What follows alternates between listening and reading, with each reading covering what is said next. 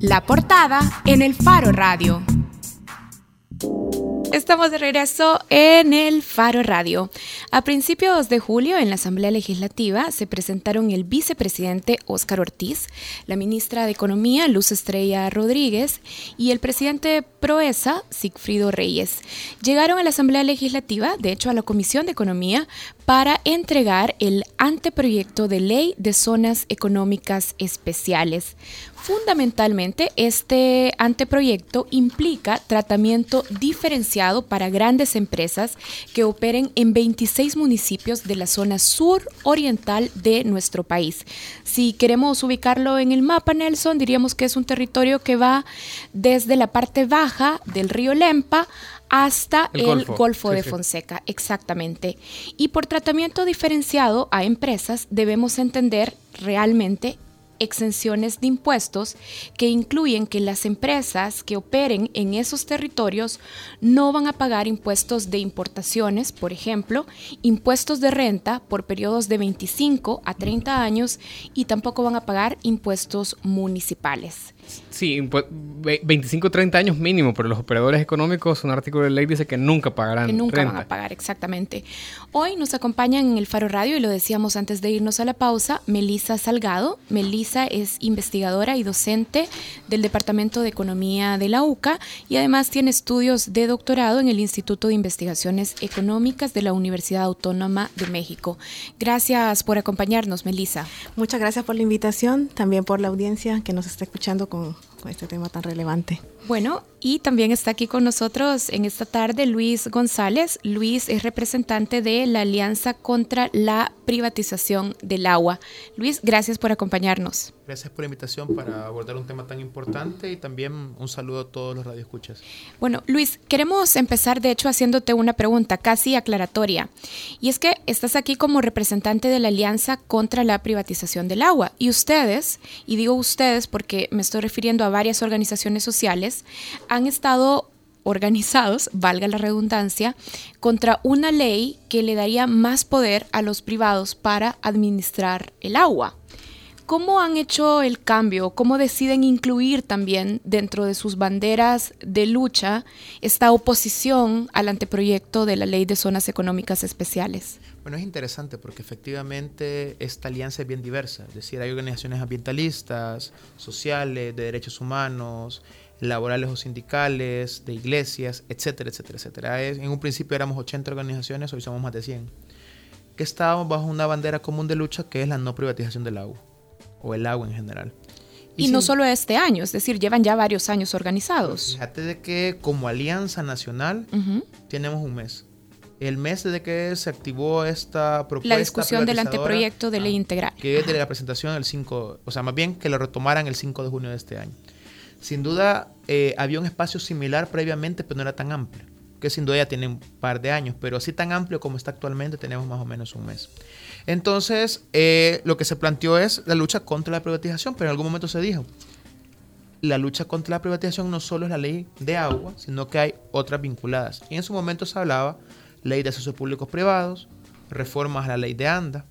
Y cuando ocurrió el 3 de julio de este año que se presentó esta propuesta de zonas económicas especiales, también se planteó sin duda hubo, mucha discusión. Se dijo, bueno, esto no nos va a sacar del tema principal, no nos va a desorientar, pero aquí el planteamiento es de que todo aquello que amenace con privatizar los bienes naturales, bienes comunes o el agua, tiene que ser parte de la agenda de la alianza. Y es lo que hemos venido trabajando. Sin duda, hoy estamos focalizando muchos esfuerzos o muchas actividades, como todas las que se realizaron este día de cierres de calles, contra la privatización del agua. Pero también hemos planteado oposición en contra de esta ley de zonas económicas especiales, porque también es una forma de privatizar los territorios y de privatizar los bienes naturales en El Salvador. Ya vamos a seguir hablando de eso. Es, interesante desde el punto de vista político porque en, el juego político el FMLN ha estado del lado que está en contra de la privatización del agua, al menos discursivamente. El agua como bien natural, dicen. claro, pero eh, este es un proyecto que precisamente lo impulsa el gobierno del FMLN con apoyo de la derecha. Eh, Melissa, nosotros le preguntamos a la ministra de Economía, que la tuvimos acá el martes, si esta, la ley de zonas económicas especiales, es una política neoliberal. Nos dijo que no, nos dijo que estaban cediendo, que ellos están cediendo poder de control y no poder de tributación y que la zona económica especial no es exclusivo para privados. ¿Son las zonas económicas especiales una política neoliberal? Creo que esa definitivamente es la pregunta, ¿verdad? Eh, yo con esto quizás me gusta, me gusta resumirlo con una frase. Son, se tratan de viejas ideas en caminos nuevos. Y en ese sentido, entonces, eh, si nos damos cuenta, gran parte de los impactos que ha tenido el neoliberalismo en El Salvador han significado desregulación económica, es decir, el Estado viene y cede funciones, ¿verdad?, que tradicionalmente le correspondían, se lo cede al sector privado, por ejemplo, el, enorme proceso de apertura comercial, uno cuando lee la, ley se da cuenta que el primer impuesto que quieren exonerar es, precisamente de las importaciones. Otro impacto también eh, tremendamente reconocido es el tema de la enorme flexibilización laboral de cómo esa relación empleado-empleador, eh, cómo se empieza también a desregularizar. Ahí podríamos hablar más, en, detenimiento de la, disposición laboral del artículo 50 de la ley. Eh, y también, bueno, comentarles que la palabra sindicalismo ahí no aparece en ninguna parte de, la ley. También eh, comentarles, relacionado un poco con lo que ya nos adelanta Luis, es cómo, eh, si bien han tratado de desmarcarse con esa idea de que pueden llegar a privatizar, realmente cuando uno ve las funciones que le otorgan principalmente al, al, desarrollador económico, ahí, hay una, ahí, ahí marca una pauta de cómo el Estado viene y le está cediendo funciones específicas hacia el sector eh, eh, privado, en donde incluye el agua. ¿Qué funciones?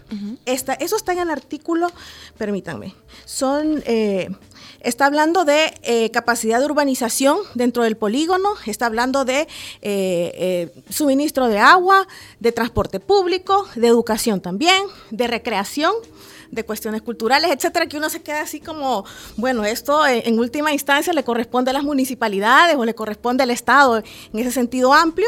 Sin embargo, viene la ley y lo y, y marca la pauta para una posible este eh, para un posible ceder de, esta función. Melissa, entonces para, para volver a la primera pregunta que hacía Nelson, vos si ves en este anteproyecto de ley una política neoliberal a pesar de lo que diga la ministra. Exacto, yo veo precisamente una medida que solo viene a profundizar impactos que nos ha dejado el neoliberalismo.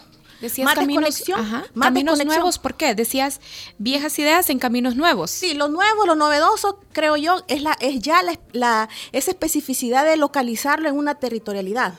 Antes tenía una escala nacional todo, todo, este proceso de regulación económica, de apertura comercial, de esta flexibilización laboral, etcétera. Ahora lo que estamos viendo, y eso creo que es lo novedoso, al menos en las ciencias eh, sociales en general, es algo que está eh, llamando muchísimo a la reflexión, es el tema del espacio y el territorio.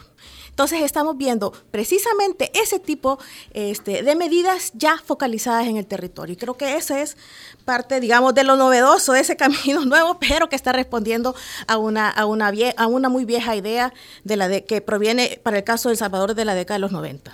Luis, decías en tu primera intervención que la amenaza que ves en este, que ve la alianza contra la privatización del agua en este proyecto de ley es que también amenaza con privatizar bienes naturales, con privatizar territorios, decías. ¿Podríamos profundizar en ese elemento? Probablemente si hablamos con Sigfrido Reyes, el presidente del organismo promotor de exportaciones eh, y de la inversión extranjera, o con la ministra Luz Estrella, como ya lo hicimos aquí. Sí, nos dice que no. Ajá, dirán que en ningún momento se trata de eso y que de hecho, nos dijo aquí la ministra, el Estado seguirá teniendo control de cómo se van a administrar y de quién va a operar en esos territorios. aquí miro dos amenazas. Uno es de que esta propuesta de ley, que para ellos tal vez no, no es tan mala, la han presentado en una asamblea legislativa dominada mayoritariamente por la derecha, que defiende intereses económicamente de, de, minorías económicamente fuertes. Entonces, las cosas malas que no tengan, sin duda se las van a incluir. Es un elemento importante. Entonces, si estamos planteando que casi como con la Ley General de Agua se va a crear una estructura donde va a haber una junta directiva conformada por públicos y por privados, es empezar a meter a privados en la gestión de bienes que son comunes a todos y todas. Y es preocupante que no se dimensione eh, el tema ecosistémico, el tema ambiental del territorio, donde se plantean las zonas económicas especiales. Es decir, ahí se plantea explotación de petróleo, de gas natural. Se plantea seguir desarrollando conceptos turísticos bajo la lógica de extractivismo en el territorio. Esto se lo preguntamos a la ministra sobre las dimensiones ambientales del anteproyecto de ley y ella decía que quienes operen en, ese, en esos territorios no van a tener ningún privilegio de permiso ambiental o concesión ambiental, por ejemplo. Claro, pero si en este país tenemos una institucionalidad tan débil actualmente, que hemos sido varios años uno de los países más vulnerables de la Tierra, somos el país con menos acceso al agua en la región centroamericana, con el agua más contaminada en Centroamérica, el segundo país más deforestado del continente, y te puedo seguir dando datos. Entonces, ¿cómo pensamos de que los que históricamente han sido los que han degradado el ecosistema, que son las empresas privadas, hoy van a hacer un uso adecuado de los bienes naturales en esos territorios? Entonces, es no tomar en cuenta que esa zona del país es la zona más impactada por el cambio climático en sequía. Es la zona más seca, más que caliente. De hecho, es lo que estábamos comentando al principio del programa, que justamente es la zona oriental que ha acumulado ya en este año muchos días sin lluvia. 22 días sin lluvia, 22, 23 días sin lluvia. Entonces, es una zona ya impactada por el cambio climático con pocas lluvias, con mucho calor. Ya tienen una sequía, además de la hidrometeorológica, una sequía hidrológica, es decir, a nivel de acuíferos. Entonces, ¿de dónde van a sacar el agua que van a abastecer a estos proyectos? sin duda la van a sacar del agua que actualmente abastece el consumo humano de la población. Entonces, sin duda, esto es preocupante, porque estamos planteando proyectos que lo que sin duda es pensar en generar ganancias para estos sectores económicamente fuertes, generar algunos empleos, algunas veces riesgosos, mal pagados, sin ningún tipo de sindicalización, etcétera, y daño ambiental. Entonces, esto no es sostenible en el tiempo porque no se toma en cuenta esa dimensión ambiental, sino que es simplemente una dimensión económica y sesgada. Ahora, eh, ya los dos mencionaron el, riesgo de que en la ley no, no, no, no, aparece la palabra sindicalización, pero tampoco no aparece ninguna prohibición a la sindicalización. Y no tendría por qué ser una ley que esté sobre las eh, leyes generales de la República, como la Constitución, que sí permiten, por ejemplo, el, derecho a la asociación. Eh, porque, por, eh, uno, eso, ¿por qué ven un riesgo contra la sindicalización? Riesgo de que no aparezca. Sí. A ver, yo creo que esto eh, nos llama a reflexionar eh, con, con, la definición que tiene la ley del Consejo Directivo. El Consejo Directivo, eh, bueno, es, es, nombrado aquí, es definido aquí como el rector de las zonas... El ente rector. el ente rector, ¿verdad? ¿Qué es lo primero que a uno le llama la atención? Lo primero que a uno le llama la atención es a la hora de ver los integrantes. Si se dan cuenta, aparece el Estado en todos sus niveles, desde el Ejecutivo, este, autónomas como, como, como Proesa, las municipalidades, y luego están los representantes del sector privado, que es el desarrollador y el operador económico. Si se supone que viene este, de un gobierno progresista y aparece que en el consejo directivo solamente está Estado y sector privado, ahí hay un gran faltante. Y el gran faltante es la sociedad civil.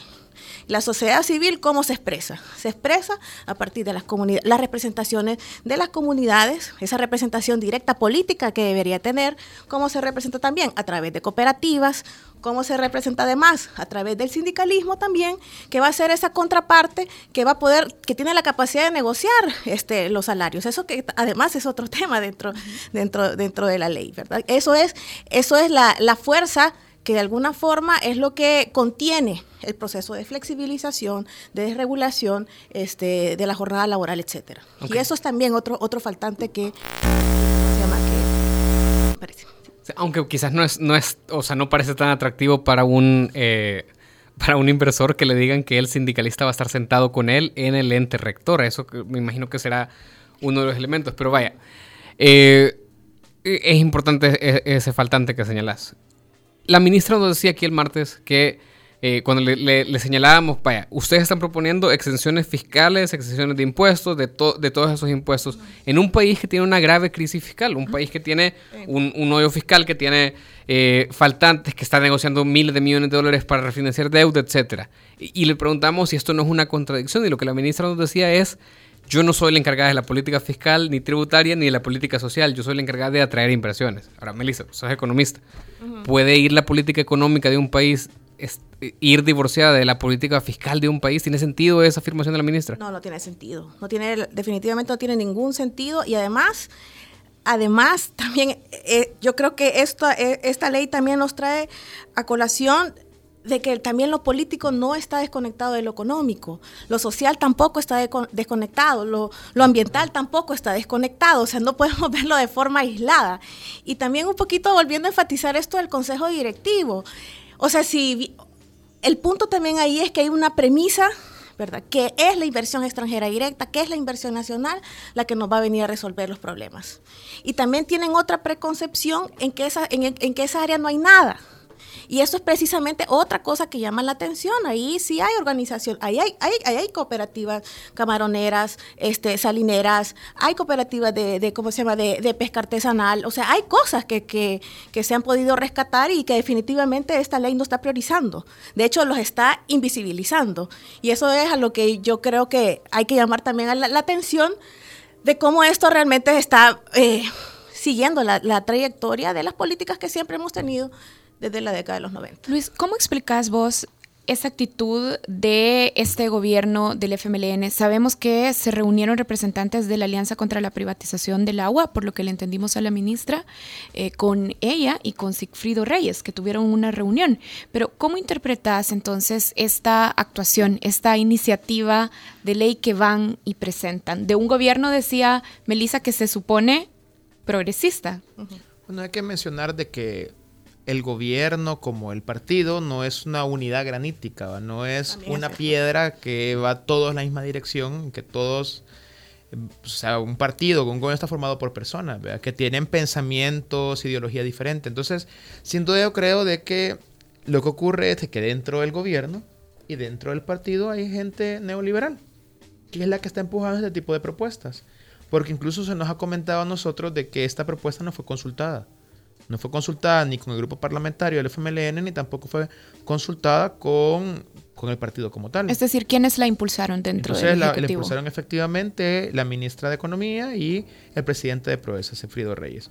Entonces, eh, sin duda en esta reunión que tuvimos, fueron duramente interpelados por las organizaciones del movimiento social por esta incongruencia. ¿Cómo es que estamos planteando nosotros que no podemos avanzar en una ley general de agua porque es privatizadora, porque van a haber empresarios en un ente rector? Y estaban impulsando una ley que también incluye empresarios en un ente rector. ¿Y qué les respondieron en ese momento? De que era diferente, de que lo que se estaba buscando era impulsar empleo. Ellos mucho lo justifican el tema de la generación de empleo, pero creo que como se ha establecido en esta mesa es ver demasiado corto el impacto que puede tener ese tipo de proyectos en otro tipo de relaciones, no solo sociales, sino que también ambientales. Entonces, hablábamos fuera del aire con Melissa todo esto de el impacto ambiental que va a tener en la zona el desarrollar esto. Es decir, por ejemplo, si se quiere, por ejemplo, con China, se ha hecho mucho eh, el tema de cómo se está duplicando la cantidad de exportación de la caña de azúcar y cómo ese tipo de zonas económicas especiales podría permitir de que aumente la producción de caña de azúcar para exportarla a otros países. Pero ¿qué es la caña de azúcar? Una industria increíblemente lesiva para el ambiente y para la salud de la población. Ocupa grandes cantidades de agua, hace quemas, Agroquímicos. ocupa agrotóxicos, espe- específicamente el glifosato, que es cancerígeno según la Organización Mundial de la Salud. Ocupar tierras que antes se ocupaban para producir comida, para producir algo que no es comida. Entre otros muchos impactos que podríamos estar acá toda la tarde comentando. Entonces, ¿cómo es que estamos apoyando industrias que son lesivas a los derechos humanos y a los derechos ambientales de la población? No tiene sentido. Entonces, todo se le comentó y, y hay muchas de estas cosas que no las pudieron responder. Rafael Meléndez, un oyente, está en línea. Rafael, gracias por llamarnos al Faro Radio. Ok, eh, gracias por la oportunidad. Eh, vean, yo sinceramente sí, eh, hará que unos 18 años, 20, yo estaba trabajando en la situación de la caña de azúcar. Y me llama la atención cuando mencionan eso, eh, de que se ocupa bastante agua, etcétera, etcétera, etcétera, sabiendo que desde aquel entonces, cuando eh, incluso eh, la caña de azúcar para El Salvador no era gran negocio, sino que era un mal necesario, es, sigue siendo un mal necesario para la creación de empleos, para la creación de que muchas familias coman y tengan algo de ingresos. Los únicos que sinceramente eh, se gozan de eso, de ello, son los transportistas. Uno, los cultivadores, quieras o no, pero ellos mismos mandan a quemar la caña de azúcar para que el ingenio vaya a traer la caña de azúcar. Ya. Ahora, para ser rentable, no sé si ustedes saben de que el, eh, ¿cómo se llama? El ingenio Pantaleón de Guatemala produce más azúcar que todos los ingenios eso le significa en qué posición estamos para la competencia mundial de la, de la, del azúcar. O sea, vuelvo y repito, ese es un mal necesario para crear empleos. Ok, ahora dicen, miren, pero esa tierra es para crear alimentos. Ok, ¿y cuánto se tendría que esperar la gente que, eh, ¿cómo se llama? Que cultive, esa es la palabra, perdónenme por la que que cultive alimentos para poder comerse ese alimento. ¿Y qué va a hacer? ¿De, de dónde le lleva a diario los ingresos a su familia? Yo lo que escucho, sinceramente, son cuestionamientos y cuestionamientos, pero no oigo soluciones. Sinceramente, perdónenme, jóvenes, no oigo soluciones. Ahorita está la ministra de Economía y el señor de Progreso, de los cuales yo realmente no son santos de mi devoción. Pero hay que decir algo, aquí necesitamos empleo. Que a tanto tiempo va a ser desastroso y toda la cosa. Entonces, ¿cómo de desastroso es el canal de Panamá? ¿Cómo de desastroso son los demás eh, entes que trabajan en ese aspecto. O sea, en El Salvador necesitamos empleo, sinceramente. Entonces, la pregunta es, bueno, ok, no es, eh, esos proyectos son lesivos. Por favor, jóvenes, digan cuál es entonces la solución, pero no nada más en un romanticismo de decir, ah, pero mejor comer. pensemos realmente si vamos a ocupar esa tierra para cultivar y cuánto tiempo se va a tardar el campesino y de dónde va a sacar para cultivar, de dónde va a sacar el abono, de dónde va a sacar todo eso qué es lo que supe todo sabiendo de que nuestro país en competencia está en la calle. No sé si ustedes están conscientes de eso. Muchas gracias. Gracias, Rafael. Gracias, Rafael. Voy a aprovechar de unir esta pregunta que Rafael, Rafael, y de hecho porque ya casi no tenemos tiempo, les pedía a ambos que plantearan propuestas y hacía un poco de, de revisión de, de las políticas que hemos tenido y de la condición del país que él señalaba. Melissa, Sigfrido Reyes dice algo similar. Dice que lo que el Estado dejará de percibir en impuestos que paguen las empresas, el Estado salvadoreño también lo ganará en renta e IVA que pagarán los trabajadores. Es equivalente esa relación, es decir, se, vale para un país como el nuestro, en la situación que, que mencionaba ya Rafael, que se sacrifiquen impuestos de las grandes empresas para generar fuentes de empleo en territorios donde no hay empleos. Eh, esa, esa, reflexión también de Cifrido Reyes también es otro de los impactos del neoliberalismo en El Salvador y es eh, precisamente en la regresividad tributaria, esos privilegios fiscales que tiene el capital frente a lo que el trabajador tiene que pagar a través de impuestos indirectos, como el IVA, por ejemplo, y el impuesto sobre la renta. Entonces eso también muestra el desequilibrio, la prioridad, quién es este, considerado quien, quien debe liderar el, proyecto, el proyecto, etcétera. Eh, en cuanto yo también este, coincido muchísimo con Luis en el sentido de que, o sea, todavía no queda claro de qué calidad de empleo se está hablando. La disposición laboral en el artículo son tremendamente laxas y es bien curioso que eh, que si bien, o sea, casi toda la, la, página, que el artículo 50, eh, aparece esta figura del turno rotativo. Y eso también genera una cierta sospecha si se trata de un tipo de flexibilización laboral también. Entonces eso no, y además no, no aparece claro los mecanismos a partir de los cuales van a haber evaluaciones del Ministerio de... ¿Qué es esto del turno rotativo, Melissa? Turno rotativo quiere decir de que es un tipo de contrato que va a poder cambiar de, de, jornada, este, de horario dentro de la jornada laboral. Entonces, como, pero hay un gran énfasis en, en, en, a mí realmente me llamó muchísimo la atención. Entonces, ¿qué tipo de abusos podría permitir esta figura dentro de la ley? Flexibilizarlo más, este, pueden ser más, extenuar este, los horarios. trabajando. días seguidos. ¿Sí? Podría ser, por ejemplo, usted, o Sí, es algo, o sea, es algo que habría que darle un poquito más de, pensamiento y de, cabeza. Quizás aquí valdría la pena que sindicalistas vean esta figura del turno rotativo y por qué tanto énfasis en eso. Eh, y bueno, entonces ahí está como ese coste de oportunidad de qué tipo de, de qué calidad de empleo estamos hablando. Este, también lo que, lo que vuelvo a insistir es que no se trata, es que, es que no se trata de una zona en donde no haya nada. Es que eso también es, otro, otra premisa que se está manejando, que pareciera que ahí es un desierto, no hay nada, etcétera, etcétera. Y yo creo que son precisamente ahí donde es, importante ver la, la, voz de la gente que está ahí, de las personas que están, este, que están dentro de la zona y qué propuestas concretas hay, pero que venga de ellos. La ministra, la ministra de Economía lo que nos decía es que eh, en esa zona, en esos 26 municipios, se produce nada más el 0.6% de la recaudación del fisco. Quizás a eso se refieren cuando, cuando invisibilizan, pero eh, lo sabemos todos que la micro y pequeña empresa, eh, muy, muy poco porcentaje de eso es empresa formal que tribute al fisco. Sí. ¿Qué debería de hacerse? volviendo un poco a la pregunta de, eh, de, Rafael, de, la llamada que tuvimos de la audiencia. ¿Qué soluciones pueden haber? Es decir, ya, ustedes nos dicen, vaya, esto no sabemos de qué calidad de empleos estamos hablando, no sabemos... Las implicaciones ambientales. Las implicaciones ambientales y en otros rubros. ¿Cuál es una solución posible desde la economía para para revivir una zona que no con este proyecto, sino que por un montón de proyectos anteriores se ha intentado revivir o se ha apuntado a revivir.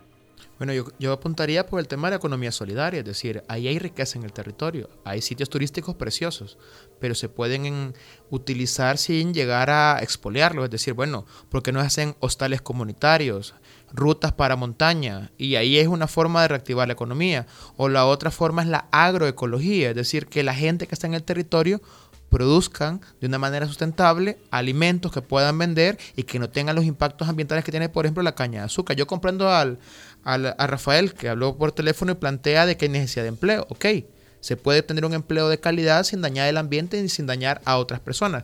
Pero plantear acá en un país que no tiene agua y que está muy contaminada la poca que tiene, una industria como la caña de azúcar, que utiliza por hectárea más de 5.000 metros cúbicos de agua por temporada, y estamos hablando de 120 mil manzanas de caña a nivel nacional, sin duda no es lógico en un país que no tiene agua. O plantear esto en un país con agua contaminada, que estén tirando por avioneta el glifosato, que es un químico cancerígeno, tampoco tiene lógica. O en un país con tan poca biodiversidad que hagan quemas y que hay una cantidad de fotografías y videos tristes, que se ve todos los animales que mueren en las quemas que hace la caña de azúcar. Sin decir si alguna vez se va algún niño también ahí quemado. Entonces eso no podemos permitir en una industria, por ejemplo, como la caña de azúcar, que hasta hay niños que trabajan, eh, hay, que, hay que pensar otras formas. Claro, aunque la, propuesta de la zona económica especial no es exclusiva para caña de azúcar. No, claro, pero es, como para poner tal vez un ejemplo eh, dramático de lo que puede ocurrir. Pero pensemos en el tema de hoteles. El tema de hoteles. Estar planteando hoteles que sigan degradando el poco manglar que tenemos que hay en la zona oriental, todo el tema de Jiquilisco para allá cuando es la última frontera de protección contra los eventos climáticos extremos, cuando ya sufre intrusión salina. Ya hay comunidades en la zona costera marina que no tienen agua dulce porque se ha agotado el manto acuífero y la cuña de agua salada está entrando. Y plantear unas cadenas hoteleras que vendrían a hacer más uso de agua dulce que no tiene la población también sería un grave impacto. O imaginémonos cualquier otro tipo de industria. Si, lo que están pensando es nuevas maquilas, traer para producir camisas y teñirlas. ¿Dónde van a verter todos esos químicos que utilizan en la producción de camisas? Habría que ver, de hecho, si esas están, están incluidas, porque solo, y ya con esto tenemos que cerrar, para que nuestra audiencia lo, lo tenga en cuenta, las actividades que podrían establecerse en las zonas económicas especiales, algunas, portuarias, aeroportuarias y actividades conexas, dice, turísticas, exceptuando casinos y juegos de azar, aeroespaciales, generación de energía eléctrica, exploración y explotación de gas natural y, petróleo, y petróleo. que lo mencionaba Luis, industriales, agroindustriales, acuicultura, pesca de especies marítimas para ser sometidas a transformación industrial, servicios internacionales, investigación, innovación, desarrollo científico y tecnológico. Casi todo. Sí. Bueno. Tenemos, eh, tenemos que ir, ir, cerrando y este tema seguramente lo seguiremos discutiendo. Yo nada más tengo una pregunta final en 30 segundos, Melissa. Es, ¿Es rentable para el país que las grandes empresas internacionales vengan? Una inversión mínima de 20 millones, es lo que plantea la ley, y no paguen impuestos, ese, ese costo es rentable para que inviertan en el país. O sea, no es contraproducente con las MIPES, por ejemplo, que tienen que competir entre ellos y que además sí pagan impuestos. Sí, eh, definitivamente estamos con la vieja receta, nosotros ya sabemos cuáles son los impactos, venir a profundizar eso no nos da, no precisamente eh, nos da las respuestas que este país, tan apremiantes que requiere este país. Entonces, eh, la exoneración fiscal también ya está demostrado por una infinidad de instituciones y CEFI tiene uno muy puntual sobre Centroamérica de cómo el incentivo, todos los incentivos este, fiscales no son los que atraen la inversión ni nacional ni extranjera, porque son otras cosas los que ellos buscan, unas precondiciones de desarrollo, de infraestructura, de, eh, conectividad, de garantía de, rentabilidad de, sus, mercancías, servicios, Bueno, Mabel Quintanilla dice en Twitter, dice turnos rotativos pueden ser, por ejemplo, jornadas de 12 horas diurnas y luego jornadas nocturnas para el mismo colaborador. También podrían variar los días libres, dice por Twitter. Y gracias también a todos los que participaron en nuestra encuesta. La pregunta que pusimos en la cuenta del Faro Radio decía así, el gobierno espera que con la creación de zonas económicas especiales llegue más inversión. ¿Cuál de estos factores te parece el mayor freno para que haya más inversiones de empresas en El Salvador? Dimos cuatro opciones. Violencia e inseguridad, que obtuvo 43%, corrupción e inestabilidad, que obtuvo 44%. Luego, en tercer lugar, quedó 8% con nivel de educación y Finalmente, en el último lugar, con solo 5%, quedó impuestos altos. Es decir, las personas que contestaron piensan que los impuestos son el último de los factores que detiene la inversión de empresas en el país. Bueno, muchísimas gracias a los dos por habernos acompañado ahora en el Faro Radio. Estuvieron con nosotros Melissa Salgado, investigadora y docente del Departamento de Economía de la UCA, y Luis González, representante de la Alianza contra la Privatización del Agua. Gracias a los dos. Gracias por la invitación. Muchas Nosotros hacemos una pausa, pero cuando regresemos tenemos una súper invitación de concierto para este fin de semana. Así es que quédense. Ya volvemos. Miren. El Faro Radio. Hablemos de lo que no se habla. Estamos en punto 105. Piensa construir, piensa en calidad. Piensa en Megablock. Para decorar, ampliar o construir, en Megablock encontrará los mejores productos de concreto al precio justo. Desde adoquines con tecnología bicapa hasta bloques estructurales. No lo piense más y llame al 2523-2300. Mega calidad, mega servicio, mega economía, mega en todo.